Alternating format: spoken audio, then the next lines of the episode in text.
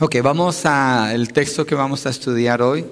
Seguimos en el libro de Romanos y hoy pasamos al capítulo 10. Hoy entramos al capítulo 10 del libro de Romanos y vamos a estar en los primeros cuatro versos. Los primeros cuatro versos están muy conectados con los que vimos la semana pasada, pero allí donde, donde sigue el texto. El título es La justicia que Israel buscaba.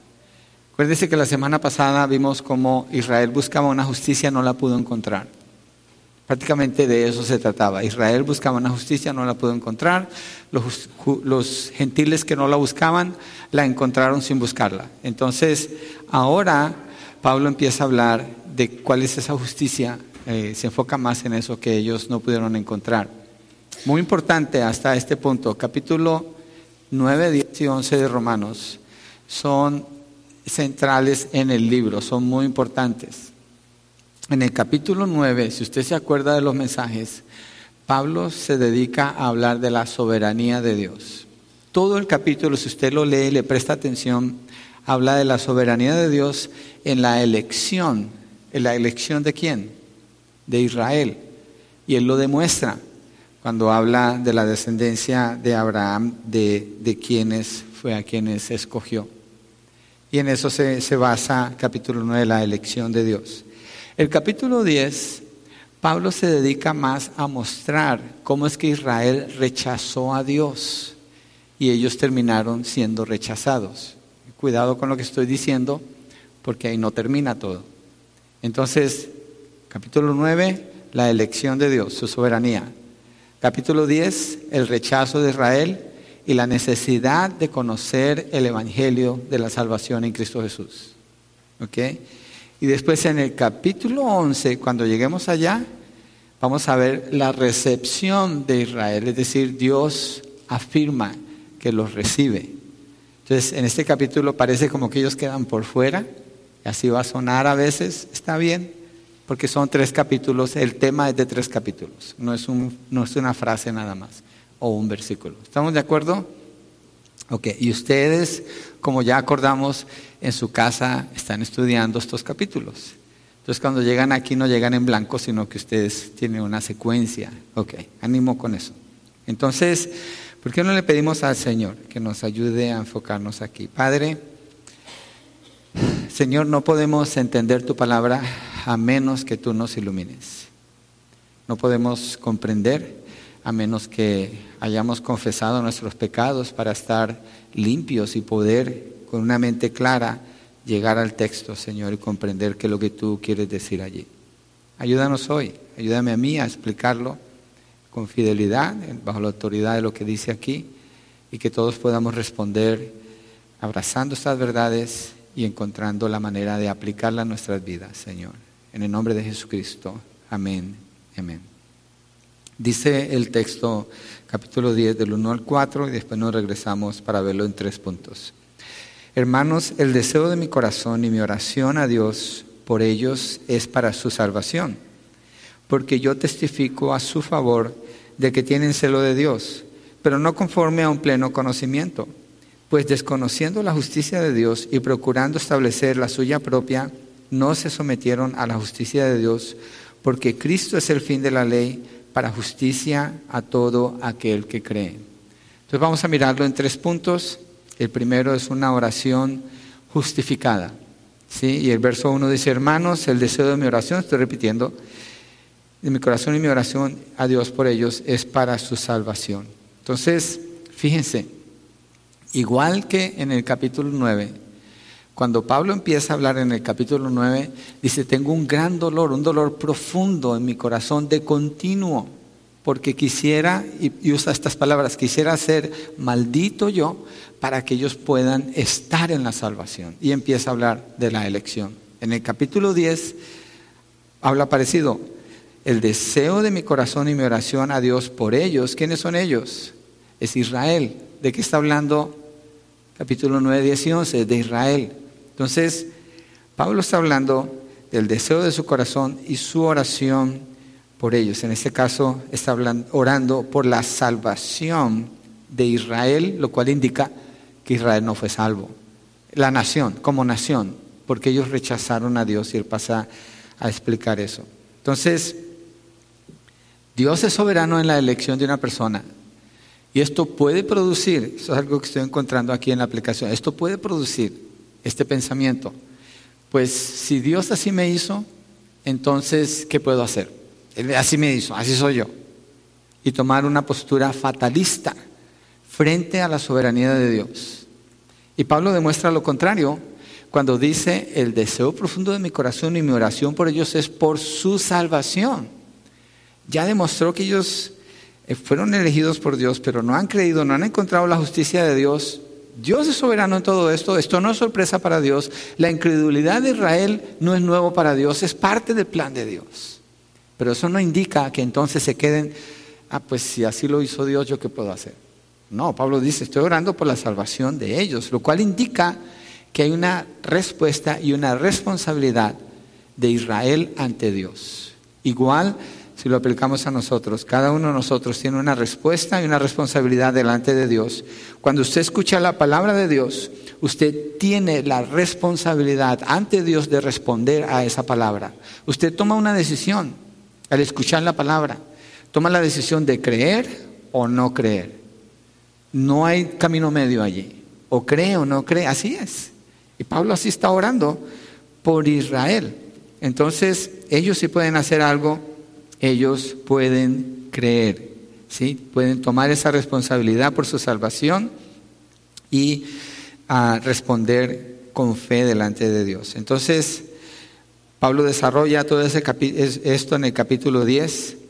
Y si no hubiera salvación para Israel, como algunos dicen, ¿por qué Pablo está orando por la salvación de ellos? No tuviera sentido que Pablo esté orando por ellos.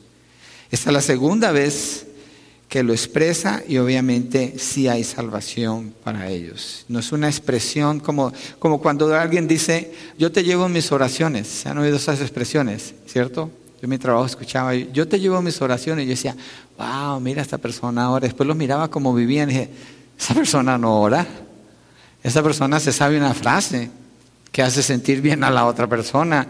Pablo no está haciendo eso. Pablo está expresando algo que está profundo en su corazón y la razón por la que él ora es porque él sabe que sí hay salvación para ellos, que Dios puede hacer algo por ellos, si ellos responden a bien la responsabilidad de ellos ante Dios. Miremos un texto en Éxodo, capítulo 32. Porque, ¿qué podemos decir de Israel? Duros de corazón, han rechazado al Mesías, y han resistido a la fe. ¿Cierto? Pablo todavía ora por ellos. Pero miren lo que hace Moisés en Éxodo 32, cuando Israel está siendo duro de servicio, duro en su corazón. Éxodo 32, es el segundo libro de su Biblia. Al principio de la Biblia, el segundo libro, lo va a encontrar. Verso 10 hasta el 13, lo puede poner en sus notas, creo que ese no está allí. Dice, eh, eh, esto es lo que está pasando. Moisés va con Dios, Dios le da la ley, y cuando él regresa, como se tardó 40 días en el monte Sinaí, el pueblo de Israel se desenfrenó y Aarón les hizo un dios. Juntaron el oro de aretes y anillos y todo lo que tenían y hizo una imagen de un becerro. Entonces Moisés viene eso, está airado, Dios está airado con Israel y Dios quiere destruir a Israel. Eso es lo que deja ver el texto, ¿ok? Miren lo que pasa aquí, Éxodo 32, 10 al 13. Ahora pues, déjame para que se encienda mi ira, Dios hablando, contra ellos, contra Israel, y los consuma. Pero de ti yo haré una gran nación. Dios le está diciendo a, Moisés, mira Moisés, este pueblo está adorando una imagen cuando me pueden adorar a mí, me han rechazado, nomás déjame, yo lo voy a aniquilar y de ti, de tus hijos hago una nación nueva. Eso es lo, eso es lo que Dios le dice. Pero el verso 11, entonces Moisés suplicó ante el Señor su Dios y dijo, oh Señor, ¿por qué se enciende tu ira contra tu pueblo, que tú has sacado de la tierra de Egipto con gran poder y con mano fuerte? Y él está intercediendo por Israel. Verso 12, ¿por qué han de hablar los egipcios diciendo con malas intenciones los has sacado para matarlos en los montes y para exterminarlos de la superficie de la tierra? Vuélvete del ardor de tu ira y desiste de hacer daño a tu pueblo. Acuérdate de Abraham, de Isaac, de Israel, tus siervos a quienes juraste por ti mismo y les dijiste yo multiplicaré la descendencia y habla de la promesa de Dios a ellos. Entonces Moisés está interviniendo delante de Dios por Israel. ¿Qué es lo que Israel se merece? Y Dios lo expresa allí en el verso 10. Destrucción. Todo lo que ellos se merecen es ser destruidos. Entonces Moisés dice, no Señor, no los destruyas. Cuidado con esto. No piensen que Moisés convenció a Dios que cambiara de opinión. No es así. No es así. Dios está dando a conocer lo que Israel se merece y lo que Él puede hacer contra ellos.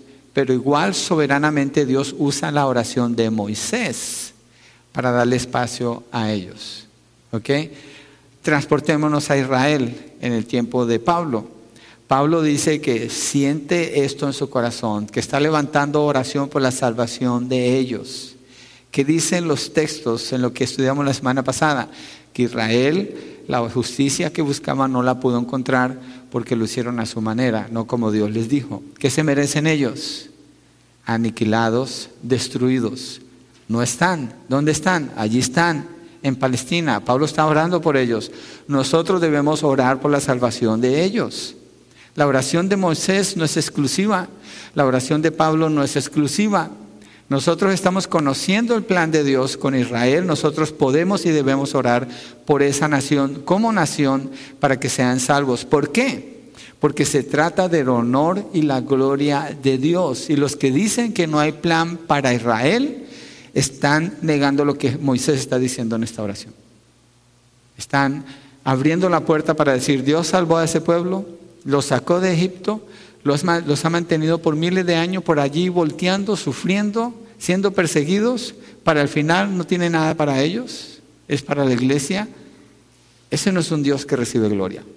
Ese no es un Dios glorioso ni es un Dios fiel, porque si los llamó y así los va a tratar, entonces está hablando mal de Dios. Miremos otro texto, Primera de Samuel 12, 23. En este es una oración más general.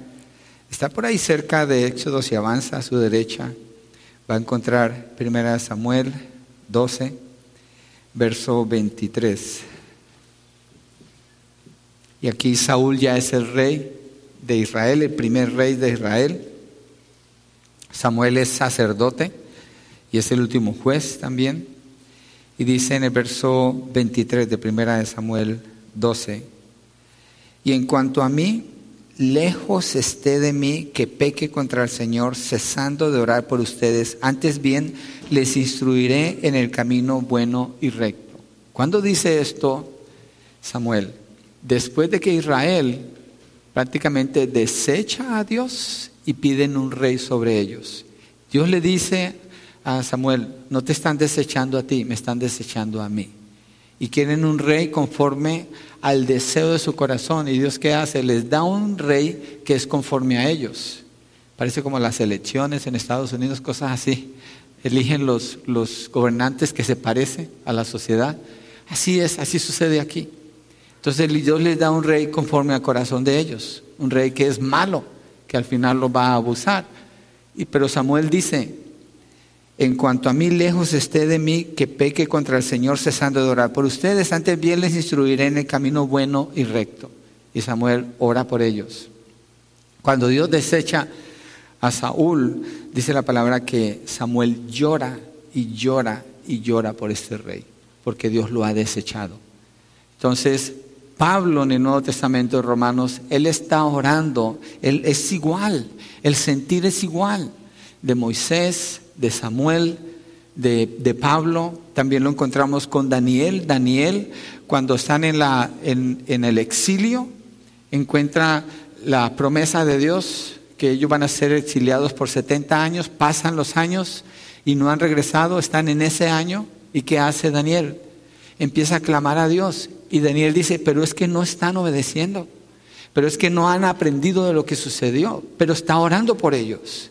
Entonces, en cada ocasión, esta oración que Pablo deja ver en Romanos capítulo 10, yo creo que es muy importante para mirar que Dios siempre ha tenido a alguien orando por Israel.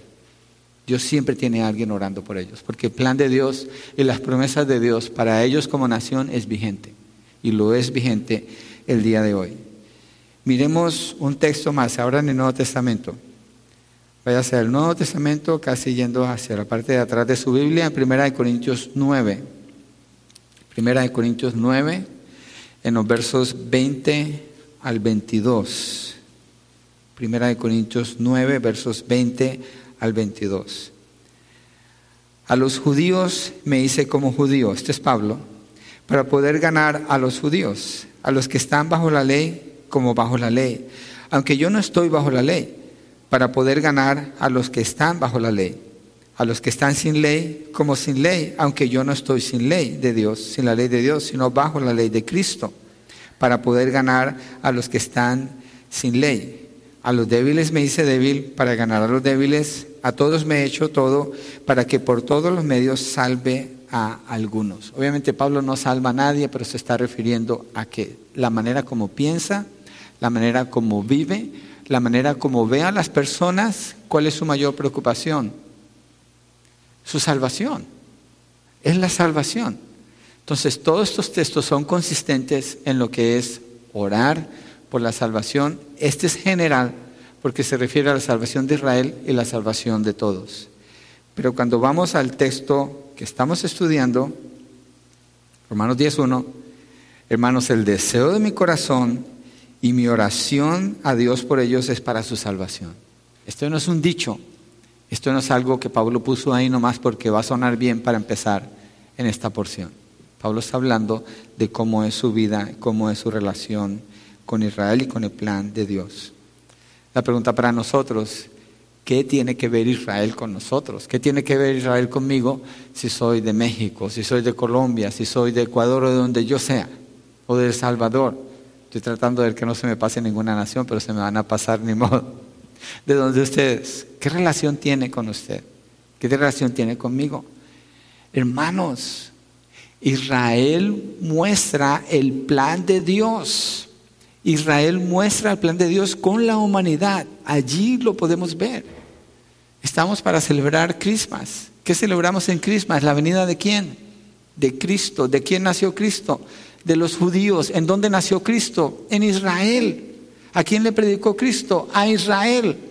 ¿A quién salvó Cristo primero? A los judíos. ¿Quiénes formaron la iglesia cuando nace en Hechos capítulo 2? Judíos. Miles de judíos convertidos. Entonces Israel es esencial en el plan de Dios. Si nosotros podemos entender el plan de Dios con Israel, entendemos mejor a Dios y nuestra relación con Él. Entonces, muy importante, esto es importante. Segundo, entonces el primero fue una oración justificada, lo segundo es una ley que no justifica, segundo punto. Y siempre vamos a regresar allí a Romanos 10, verso 2. Porque yo testifico a su favor de que tienen celo de Dios, pero no conforme a un pleno conocimiento. Pues desconociendo la justicia de Dios y procurando establecer la suya propia, no se sometieron a la justicia de Dios. Entonces Pablo testifica de ellos, Pablo habla de ellos. ¿Qué dice de Israel aquí? Ellos no son ignorantes de Dios. Ellos no son gente que no quiere vivir como que no tienen Dios. No es así. Mire, Israel, cuando leímos el texto de Éxodo, recién lo saca Dios de Egipto. Idólatras están adorando una imagen. ¿Qué le dice Aarón a Moisés cuando lo confronta? Dice, pues pusimos el oro y salió un becerro. Así dice él. Así es el pecado de ellos. Y él hace polvo eso y hace que se lo comen y muere un montón de gente allí porque Dios juzga, pero siguen adelante. Uno sigue avanzando. Viene el tiempo de los reyes. ¿Qué hacen los reyes? Saúl toma el lugar del sacerdote, peca contra Dios, provoca la ira de Dios, Dios lo desecha, levanta a otro rey. David, el mejor rey. ¿Qué hace David? Un rey excelente, conforme al corazón de Jehová pero va y se acuesta con la mujer de Urias y manda matar a Urias. En toda ocasión, cada personaje de Israel, ninguno califica para estar dentro del plan de Dios, ninguno, ni siquiera el mejor de ellos, que es David. Y uno sigue mirando, se los llevan los, los babilonios, se llevan a Israel, se los llevan a, a Babilonia. Cuando están allá, Israel aprende algo crucial en la historia de Israel. Dejan la idolatría, sueltan todos esos dioses que tenían, todos, porque ven lo que pasa en Babilonia con la idolatría.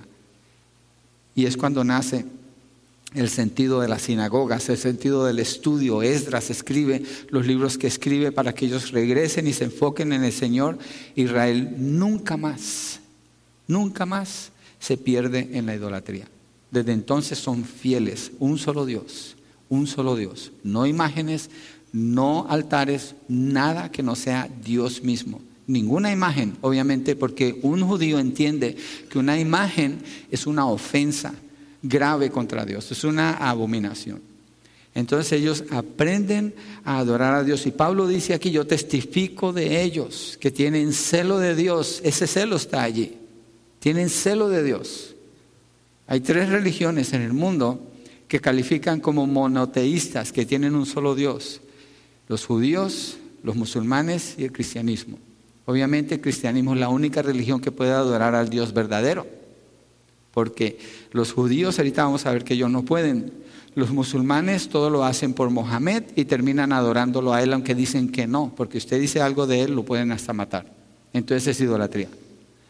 Pero el cristianismo solamente adora al Dios verdadero a través del intermediario, el único intermediario que es Cristo Jesús, por el cual se puede llegar a Dios. Los judíos tienen celo de Dios, el Dios verdadero, pero ignoran al intermediario. Los musulmanes ni se diga, eso es, eso es otro cuento, no lo vamos a meter allí ahora.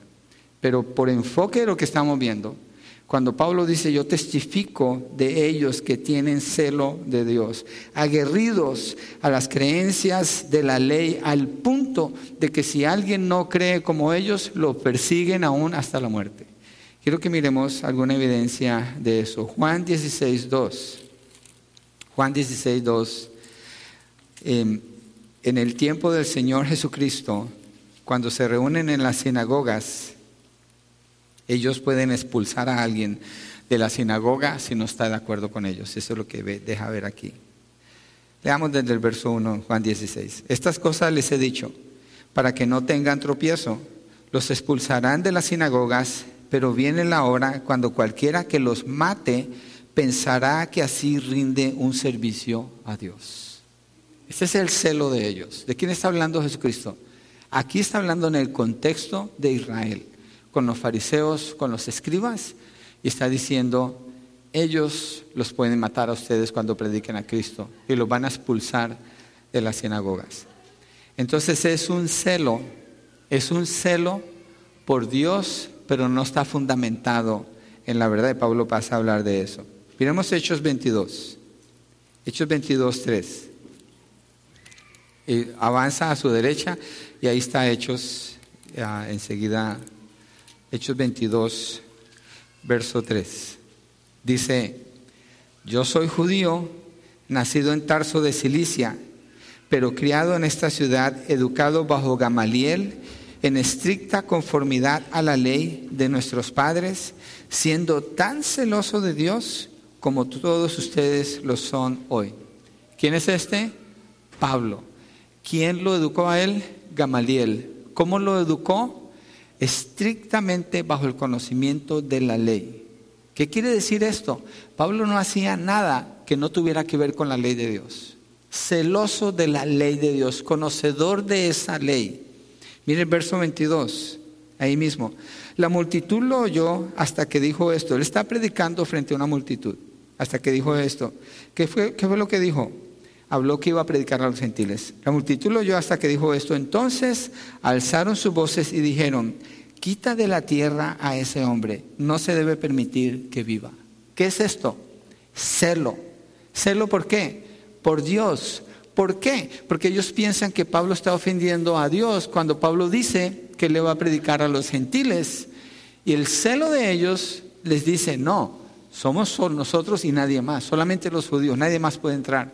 Y Pablo le dice, no, yo voy a predicar a los gentiles y lo quieren matar. Intentaron matarlo varias veces, él termina su vida en la prisión y parece que muere decapitado después por los romanos. Entonces, Pablo muestra como antes de ser salvo, él tiene este celo. La historia nos muestra que ellos desarrollaron ese celo. Y en el tiempo que predicaron el Evangelio, mostraron ese, ese celo al punto de ser perseguidores de la iglesia y pensando que estaban dándole un servicio a Dios, estaban haciéndole un favor a Dios. Pero Pablo dice, regresando allá a Romanos 10, estoy en el verso 2 todavía, porque yo testifico a, a su favor de que tienen celo de Dios, pero no conforme a un pleno conocimiento. Es decir, Israel tiene un conocimiento de Dios, pero no es un conocimiento pleno, es un conocimiento parcial. Es un conocimiento, yo no sé si usted notó esta mañana, si usted se levantó temprano esta mañana, los que vinieron a la escuela dominical, que había neblina. Pero si usted no se levantó temprano, pues no la vio, ya estaba soleado. Pero cuando hay neblina, no se puede ver bien. Usted ve, pero no puede ver todo claro. Y si la neblina es espesa, la otra vez veníamos con José de Fresno, el año pasado, en noviembre, y había tanta neblina, veníamos como a 20 millas por hora en el freeway. 20 millas por hora. Y yo, wow, nunca he manejado tan despacio en un freeway. No se veía. Entonces, así es, el conocimiento de ellos es parcial. Pueden ver, pero no ven toda la línea. Pueden ver, pero no alcanzan a ver hasta la distancia. Pueden ver, pero es limitado lo que ellos pueden ver. Es un conocimiento que no es pleno. Y miremos por qué. Segunda de Corintios 4. Si está Romanos, avance a la derecha, dos libros, y ahí está Segunda de Corintios. En el capítulo 4, Segunda de Corintios 4, verso 4. Segunda de Corintios 4, 4. Pablo hablando. Dice, miremos desde el 3, dice, y si todavía nuestro evangelio está velado, para los que se pierden está velado, en los cuales el Dios de este mundo ha cegado el entendimiento de los incrédulos para que no vean el resplandor del evangelio de la gloria de Cristo, que es la imagen de Dios. ¿Qué es lo que no pueden ver? El el resplandor del evangelio de la gloria de Cristo. ¿Y quién es Cristo de acuerdo a este texto? La imagen de Dios. ¿Y qué es lo que ellos no pueden ver esto? ¿Por qué no lo pueden ver? Porque han sido enseguecidos. ¿Por quién? Aquí dice, por el Dios de este siglo. ¿Quién es el Dios de este siglo? Satanás. Israel ha sido enseguecido como igual cualquier persona que no conoce a Cristo. Hay un velo que no le permite ver quién es Cristo Jesús. Esas personas oyen la palabra, entienden parte de la palabra, pero no pueden adquirir un conocimiento pleno. Así estaba Israel. No era un conocimiento pleno, era un celo por Dios, pero sin conocimiento pleno. ¿Qué nos dice esto? Para acercarse a Dios es necesario conocer primero a Cristo. Es necesario conocer primero a Cristo. Es lo que Pablo viene diciendo desde el capítulo 9 al final. Entonces, una persona no puede asumir que su opinión de Dios, la cual está en más de cuatro mil religiones que hay en el mundo, son opiniones nada más. Una persona no puede asumir que su opinión de Dios, su tradición que le enseñaron sus padres, su religión en la que ha crecido o, en la que se encuentra, ni su experiencia bastan para ser efectivos en llegar hasta Dios. No, nada de esto sirve para conocer a Dios. Los judíos estaban basados en su religión, estaban basados en su ley y en mucho de su experiencia, y no podían conocer a Dios. El otro día, hablando de los tiempos modernos, estaba hablando con unas personas y me decían, pero es que estamos viendo este programa y allí muestran lo que es Near Death Experience, es eh, experiencias de personas que están muy cerca de la muerte o mueren y regresan. Y hablaban con mucho ánimo de eso y están siguiendo cada área de esa. Y este dijo, y lo característico de todos ellos es esto y esto y esto. Y entonces cuando tuvieron esa experiencia cambiaron. Y yo le decía, entonces tú tienes que estar medio muerto para que puedas cambiar. ¿Cómo sabes que vas a regresar? ¿Es lo que necesitas? Si tú lees lo que dice la Biblia de Lázaro, Lázaro muere. ¿Cuántos días está muerto Lázaro? Cuatro días. ¿Qué dice la hermana Marta? Su cuerpo hiede, es decir, que está descompuesto. Él no está en un hospital, él no está con máquinas, él no está con oxígeno, él no está con nada de eso. Su cuerpo está descompuesto.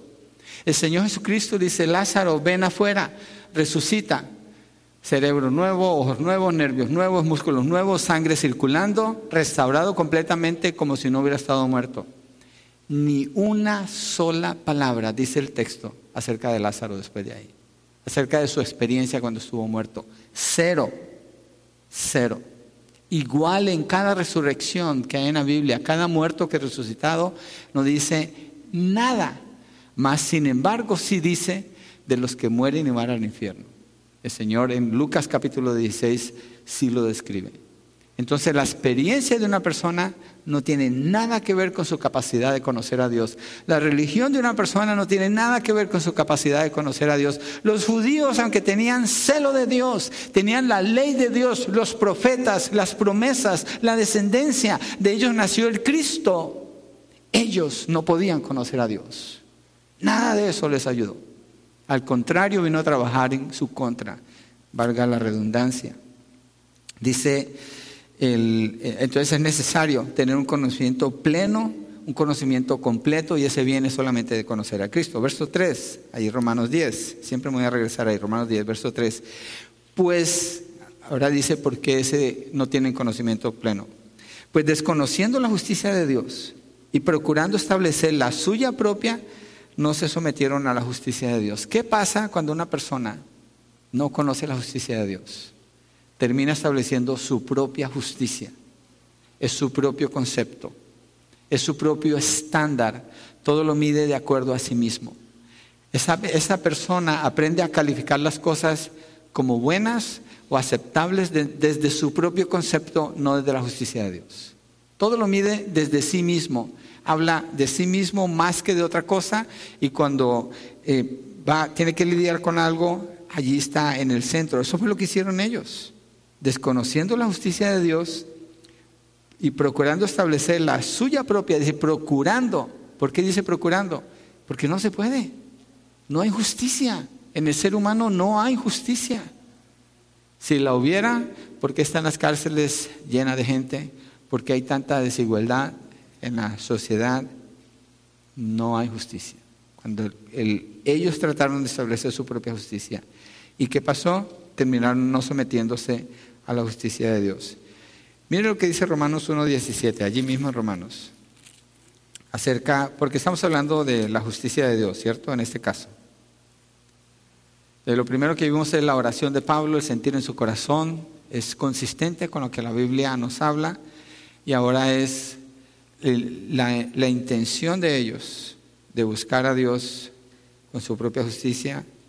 Pero aquí está, verso 17, Romanos 1 porque en el Evangelio la justicia de Dios se revela por fe y para fe, como está escrito, más el justo por la fe vivirá. ¿Qué significa esto en relación con lo que estamos viendo? Si la justicia de Dios se revela por fe y para fe, su religión no le sirve para nada, su tradición no le sirve para nada, su experiencia no le sirve para nada, su conocimiento no le sirve para nada, es nulo, cero, nada. Porque aquí dice que es por fe. Y si dice que es por fe, la fe no es lograr lo que yo quiero cuando lo declaro como yo lo quiero. La fe es creer en lo que Dios dice y lo que Dios dice que es. ¿Cuál es esa revelación de la fe? Es una persona. La persona del Señor Jesucristo. Israel no lo conoció. Miren 2 Corintios 5, 21. 2 Corintios 5, 21. Ahí después de Romanos. De nuevo, ya habíamos ido ahí, pero ahora el 5, 21. Dice, al que no conoció pecado, lo hizo pecado por nosotros para que fuéramos hechos, ¿qué? Justicia de Dios. ¿Qué es lo que Israel no conoció? La justicia de Dios. ¿Qué es lo que Israel trató de poner? Su propia justicia. ¿Y cómo terminaron? No obedeciendo la justicia de Dios. Entonces, Jesucristo es el que el que no conoció pecado, Dios lo hizo pecado por nosotros para que fuéramos hechos justicia de Dios en él. Igual es para Israel. Pero ellos procuran establecer su propia justicia y esto los lleva a no someterse a la justicia de Dios. Entonces, si alguien procura llegar a Dios por sus propias obras, su propia justicia tiene que ser sus propias obras. ¿Qué dice la mayoría de las personas? Cuando usted le pregunta, ¿usted es buena gente? Oh, sí, yo soy buena gente. La mayoría de las personas, sin preguntarles, hablan de sí mismos como buenas gentes. Yo soy buena gente. Yo no soy como ese que está allá haciendo eso. Yo no soy como aquel y se miden de acuerdo a personas que ellos consideran que están abajo de ellos. Ese es un estándar fallido, es un estándar erróneo. Si alguien intenta alcanzar a Dios por medio de sus propias obras, es decir, su propia justicia, como lo hizo Israel, queda separado de Dios, completamente separado de Dios. No alcanza, no llega. Hay unas ilustraciones que usan unos tratados evangelísticos y, creo que es, muy bueno. Está aquí el terreno donde está la persona, aquí está el terreno donde está Dios y en medio es un abismo. El esfuerzo humano es como tomar un impulso desde este lado y querer saltar hasta el otro lado del abismo. Pero el esfuerzo humano, el máximo esfuerzo humano, si está la distancia, llega hasta aquí. Siempre se va al abismo, siempre va a caer esa persona. Pero Dios establece el puente, es Cristo Jesús. Cristo es el puente que permite la conexión entre el que está aquí con el reino de Dios. Es la única manera. El esfuerzo humano nunca logra llegar hasta allá. Mira lo que dice Isaías 64, 6, para que vean que yo no estoy exagerando. Está como en la mitad de su Biblia. Si usted la pone en la mitad, por ahí cerca a la derecha, busca Isaías 64. Si está en Salmos, se mueve a la derecha unos poquitos libros y ahí lo va a encontrar. Isaías 64. Porque ya dije, su religión no sirve, su experiencia no sirve, su conocimiento no sirve, sus tradiciones no sirven, lo que sus padres le enseñaron no sirve. Entonces no soy yo el que lo estoy diciendo, quiero probarlo. Isaías 64, 6. Todos nosotros somos como, oh perdón, me salté donde no era. Isaías 64, 6. Creo que estoy diciendo los números al revés. Isaías 64, 6. Todos nosotros somos como el inmundo y como trapo de inmundicia todas nuestras obras justas. Todos nos marchitamos como una hoja y nuestras iniquidades como el viento nos arrastran. ¿Qué dice de nuestras obras de justicia? Está hablando de la humanidad. Cuando él dice, bueno, está hablando de Israel, pero esto aplica a la humanidad. Todas nuestras obras de justicia son como, como trapos de inmundicia. ¿Por qué Isaías usa ese término aquí? Trapos de inmundicia. Usted puede pensar en el trapo que tiene en el garage, untado de grasa, o ese no. El trapo de inmundicia, él está hablando que en ese entonces las mujeres no tenían los medios higiénicos del día de hoy. Y cuando estaban en el tiempo del periodo tenían que usar trapos. Y lo que quedaba de eso eran llamados trapos de inmundicia. Esa es la comparación que Isaías hace. Yo no la estoy haciendo. Ni estoy exagerando, ni estoy tratando de ser grosero aquí. Estoy tratando de ser fiel al texto. Eso es las obras de justicia de un ser humano delante de Dios. ¿A qué equivale eso? Algo abominable. El libro de Proverbios dice que la oración del impío es una abominación para Dios. Dios no escucha la oración del impío. ¿Por qué? Porque trata de llegar a Dios basado en sus propias obras, sus propias acciones. Eso ofende a Dios. Usted está ofendiendo a Dios queriendo acercarse a Él sin Cristo. Los judíos estaban ofendiendo a Dios constantemente queriendo llegar a Él por su propia justicia. ¿Está usted en la fe o no? Usted lo sabe, su conciencia se lo puede decir y la evidencia de la manera como usted vive lo declara. Nadie puede venir a Él si no es por la obra de Cristo. Israel está atrapado allí. Regresemos al Nuevo Testamento. Mateo 5, verso 20. Escuchemos algo del Nuevo Testamento.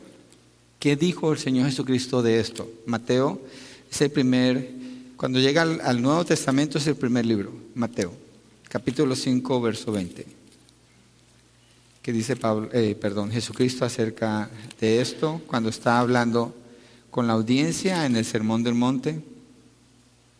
Y él está, está hablando de justicia aquí. Mateo 5:20.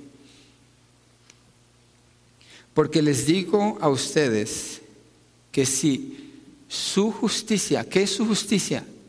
Sus obras. Tienen que ser obras de obediencia a algo, a alguien. Si su justicia no supera la de los escribas y fariseos, no entrarán en el reino de los cielos.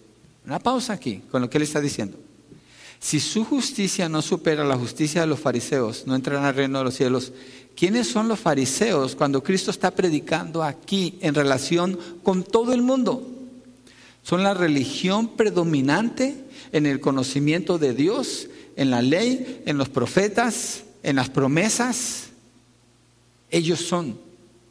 Es decir, que Jesucristo está hablando aquí de que no existe ninguna religión que esté tan capacitada para estar cerca de Dios como la, religión de los fariseos. ¿Y qué dice de ellos? Si su justicia no supera la justicia de ellos, ustedes no pueden entrar en el reino de los cielos. Así que olvídese de todas las cuatro mil religiones que hay hoy en día, todas, sin excepción. Enfoquémonos en ellos. Entonces, ¿cómo se supera la justicia de un pueblo que tiene celo por Dios, de un pueblo que conoce la ley de Dios? ¿Cómo se supera esa justicia? Eso es lo que Pablo está presentando aquí. Y es, tiene que ser por el perdón de los pecados en Cristo Jesús. Y la razón es porque todos pecaron. Todos destituidos de la gloria de Dios. ¿Y cuál es la paga del pecado? La muerte. Entonces aclaremos esto aquí. Si yo estoy confiando en mi propia justicia, y esta pregunta sale, ¿qué pasa contigo cuando te mueras? Si te mueres hoy, ¿dónde te vas? Yo me voy para el cielo. Es un arrogante, ¿cómo está tan seguro? Porque no estoy confiando en mis obras.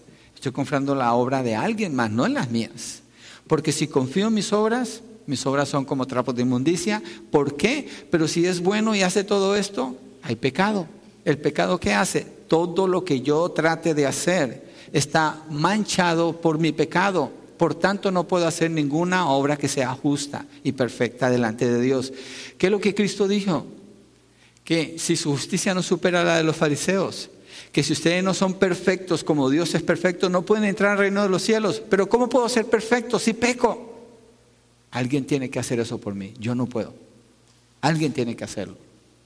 Israel confiaba en su conocimiento de la ley y en sus propias obras de justicia y allí se perdieron porque ellos se consideraban gente sin pecado.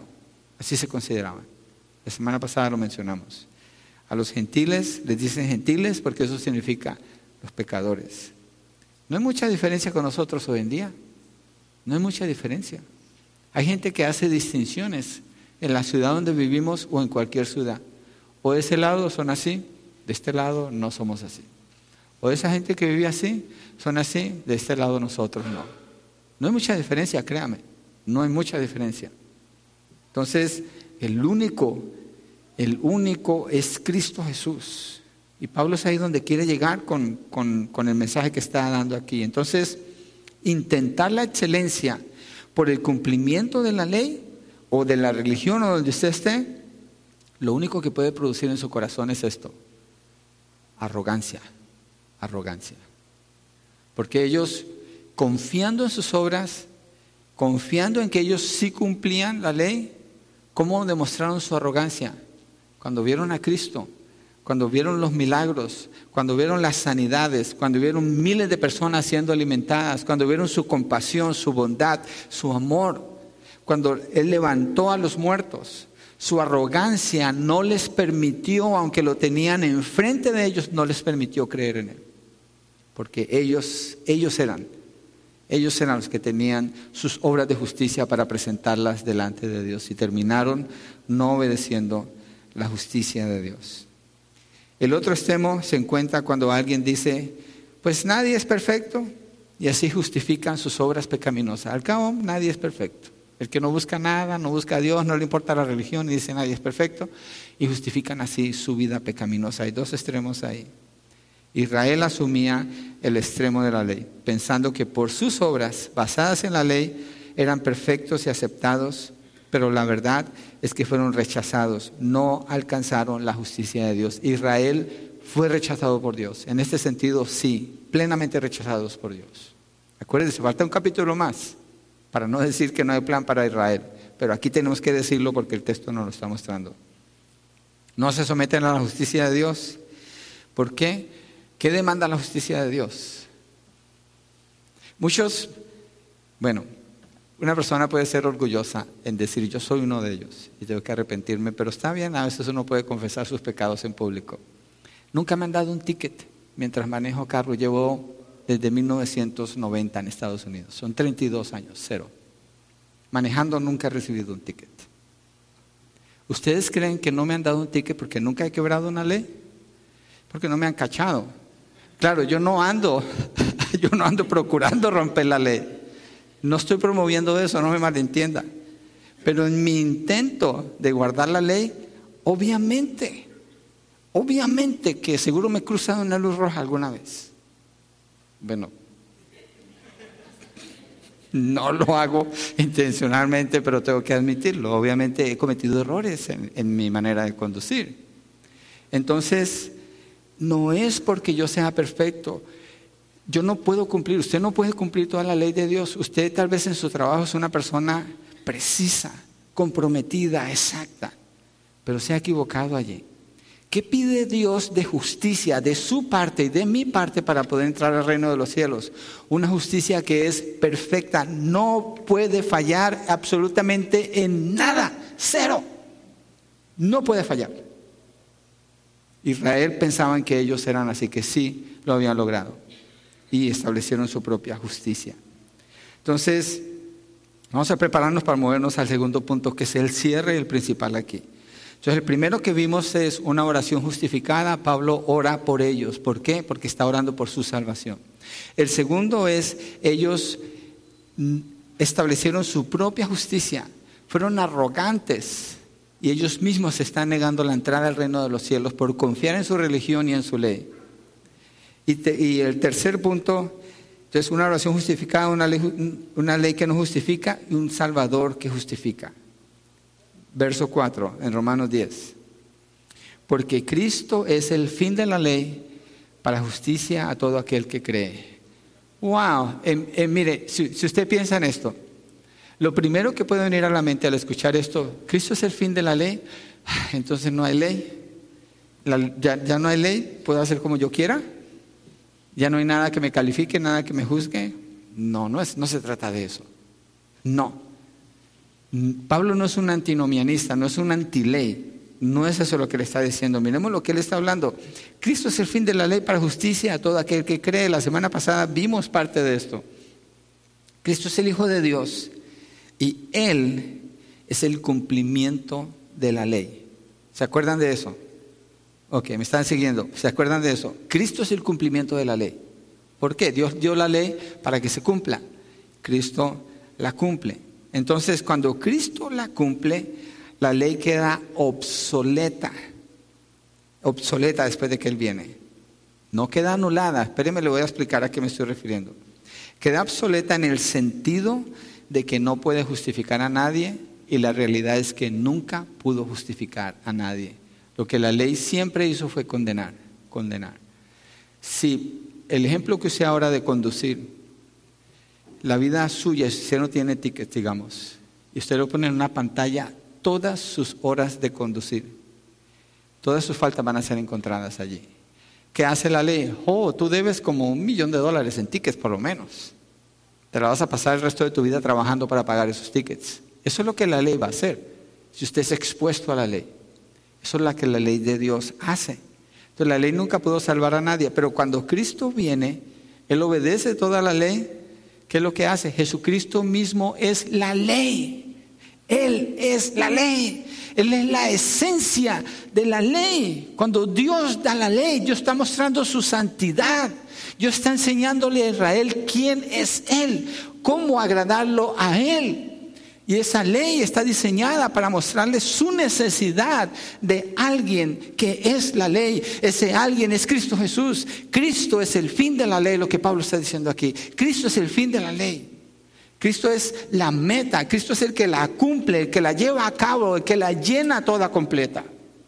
Entonces, la salvación solamente puede estar es en Él, no en la ley, no en la religión, en Cristo, no en mi propia bondad, en Cristo, no en mis obras de justicia, en Cristo, no en mi tradición, en Cristo. Israel se ha negado eso porque han puesto su confianza en su propia justicia en el sentido que la ley no puede justificar a nadie, es que Cristo es el fin. Jesús no, y tenga esto bien claro, Jesús no fue justificado al cumplir la ley. Jesucristo no necesitaba ser justificado. Él es humano 100%, pero no es como usted y como yo. En Cristo no había pecado. Él es Dios, Él es santo, Él es puro. Por eso Él vive la ley cuando es tentado, no es tentado como nosotros. Nosotros cuando somos tentados, somos tentados de dónde? De adentro. ¿Cuál es la tentación? De acuerdo a nuestros impulsos y deseos de maldad. Así somos tentados, por eso tenemos el riesgo de pecar. Jesucristo cuando es tentado, Él no es tentado de adentro, porque Él no tiene ninguno de esos deseos. Él es tentado de afuera solamente. Satanás solamente lo puede tentar desde afuera, no desde adentro. Y Jesucristo siempre lo vence. ¿Cómo? Obedeciendo la palabra de Dios, declarando la palabra de Dios. Jesucristo es la ley. Él está cumpliendo toda la ley. Él no fue justificado por ella, Él la cumplió. Y así cumplió con toda justicia, demostrando ser el único justo. Mire, Mateo 3:15, nomás lo voy a mencionar, dice Juan, Jesucristo va con Juan el Bautista al río Jordán para que lo bautice. ¿Y qué le dice Juan? Yo debería ser bautizado por ti. ¿Qué está pasando en eso del bautismo? Dios envió a Juan el Bautista. A Juan no se le ocurrió de, de, repente vestirse con un traje lleno de pelos y comer langostas y aparecerse allí. Dios le dijo a Juan que fuera e hiciera eso. ¿Qué le dijo? Que fuera y preparara el camino para el Señor Jesús. ¿Qué hace Juan para preparar el camino? Bautícense. ¿Para qué? para que se arrepientan, para que muestren arrepentimiento, entonces quedan listos para cuando conozcan al Mesías, lo reciban. Entonces eso se hizo ley, para Israel eso era ley. Cuando Juan el Bautista estaba bautizando, era de que todos se bautizaran, eso era ley. El que no, lo, no se bautizaba estaba rechazando lo que Dios decía. Eso es lo que estaba haciendo el que no se bautizaba allí. Entonces Jesucristo viene, le dice, bautízame, él dice, no, yo debería ser bautizado por ti porque él reconoce que Jesucristo es el Cristo, pero Jesús le dice, permítelo ahora, porque es conveniente que así cumplamos toda justicia. Jesucristo no pasó por alto nada de lo que Dios dijo que se tenía que hacer. Cero. Todo lo cumplió. Perfectamente. Y aquí cuando habla de cumplir lo del bautismo está hablando de justicia. La justicia de Dios, obedecer a Dios. Entonces, Cristo es el fin de la ley. ¿Para qué? Para justicia a todo aquel que cree. No dice que obra, sino que cree. Cristo es el fin de la ley para todo aquel, para justicia a todo aquel que cree. ¿Qué pasa con el que no cree?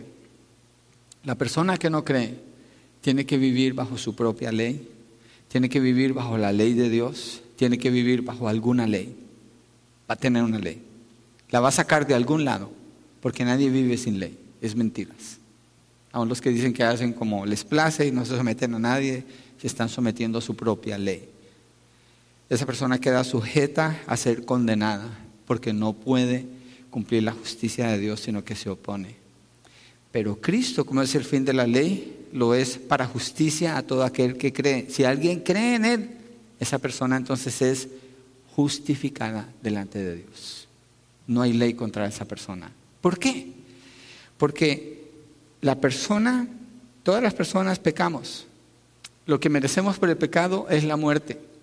Jesucristo viene cumple toda la ley, nunca peca y Él muere. Entonces cuando Él muere está pagando por nuestra falta. Si es el que está muerto, mire, estaba leyendo esta semana en las noticias, este hombre lo condenaron a muerte y le tenían que poner la inyección, la inyección letal.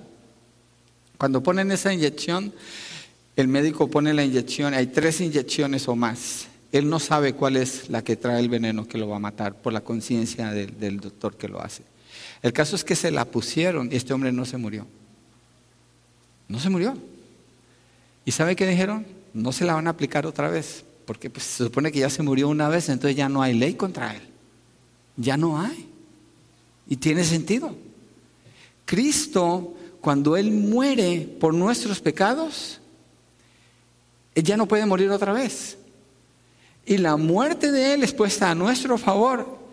Entonces, si yo estoy muerto en Cristo, como Pablo dice, cuando, cuando habla en Colosenses, en Filipenses, habla así, entonces, ¿hay ley contra mí delante de Dios? Pues no, ya estoy muerto en Cristo. ¿Muerto qué? Al pecado. ¿Por qué? Porque Él ya pagó por eso. ¿Podía yo pagar? No. ¿Qué hubiera hecho mis obras si hubiera tratado algo? Trapo de inmundicia delante de Dios. Pero para el que cree, Dios es justicia de Él delante de Dios. Dios lo justifica. Pero Israel no quiso creer esto rechazaron al Mesías, rechazaron el Evangelio y terminaron buscando su propia justicia y no pudieron cumplir con la justicia de Dios. Y no es en la obra del que intenta cumplir la ley donde hay justicia, sino en la obra de Jesucristo quien la cumplió toda, porque Cristo es el fin de la ley para justicia a todo aquel que cree. Y esto viene de conocer el Evangelio del Señor Jesucristo. Quiero leer un texto más para que nos acerquemos ya a cerrar el mensaje. En Hebreos 10, lo leí ahora cuando estábamos, leí de este capítulo, capítulo cuando estábamos tomando la cena, pero quiero leer un poquito antes. Hebreos 10 está casi al final, a la derecha de su Biblia. Hebreos 10, capítulo, Hebreos 10, verso 8 al 12. Habiendo dicho anteriormente, sacrificios y ofrendas y holocaustos y sacrificios por el pecado, no has querido. Ese es, Dios no quiere eso. Ni en ellos tú te has complacido, los cuales se ofrecen según la ley. Entonces dijo, he aquí, yo he venido para hacer tu voluntad, ese es Jesús. Él quita lo primero para establecer lo segundo, que es lo primero, lo que la ley establece. Por esa voluntad hemos sido santificados mediante la ofrenda del cuerpo de Jesucristo ofrecida una vez para siempre. ¿Qué es esto? Una obra perfecta. Una obra perfecta. Ni usted ni yo podemos igualar la obra de Cristo. Tratar de igualarla es un menosprecio, es un vituperio a la obra de Cristo. Verso 11, ciertamente todo sacerdote está de pie día tras día ministrando y ofreciendo muchas veces los mismos sacrificios que nunca pueden quitar los pecados. Esto es la religión. Pero Cristo, habiendo ofrecido un solo sacrificio por los pecados para siempre, se sentó a la diestra de Dios. ¿Por qué usa este lenguaje el escritor de Hebreos? Porque un sacerdote jamás se sienta en el templo o en el tabernáculo. No hay asientos adentro de ese lugar. No hay. ¿Por qué? porque siempre tiene que estar presentando sacrificio tras sacrificio, año tras año tras año, y los pecados no son perdonados, eso no para. Pero cuando Cristo viene, presenta un solo sacrificio, ¿cuál? Su vida. Y dice que sube al cielo y está sentado. Un sacerdote que está sentado quiere decir que ya no hay sacerdotes ya no hay sacrificios, ya no hay intermediarios. Eso que significa. Jesucristo está sentado, es decir, esa labor se terminó. Y Él queda entonces como el único y sumo sacerdote que puede representarnos delante de Dios por el sacrificio que Él hizo, no por sacrificios que nosotros podamos hacer. Eso es la fe. Verso 14, ahí mismo. Porque por una ofrenda Él ha hecho perfectos para siempre a los que son santificados. ¿Qué significa el sacrificio de Cristo en relación con el que cree en Él? Ha sido hecho perfecto. ¿Qué dijo Jesucristo? Sean perfectos como su Padre que está en los cielos es perfecto. No podemos cumplir la ley, Cristo la cumplió, Él nos hace perfectos. Entonces, cuando una persona ha creído en Cristo, es justificado delante de Dios lo que Pablo dice, esa persona es visto por Dios perfecto. Si usted viene delante de Dios en el nombre del Señor Jesucristo, porque su confianza está en su sacrificio, Dios le ve a usted sin pecado, sin falta, perfecto. ¿Por qué? Porque lo ve en Cristo, en Cristo Jesús. Así lo ve. Entonces ahí está la salvación que Israel necesita. Y Pablo de estos que está hablando allí en Romanos capítulo 10. Israel se veía a sí mismo como justos, no recibieron al único justo que los podía salvar y terminaron siendo rechazados por Dios. Los que dicen que no hay plan para Israel usan esto y dicen, ya, ahí está, ya lo demostramos. Dios no tiene ningún plan con Israel, pero se olvidan de la oración de Moisés, de la oración de Daniel, de la oración de Pablo por, los, por Israel y de lo que viene en el capítulo siguiente. Entonces, esta es la razón por la cual Israel fue rechazado. Tenían celo por Dios, pero no conforme a conocimiento.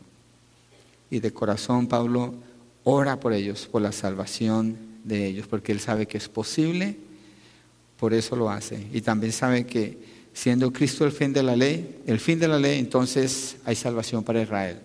Claro, esto aplica a nosotros.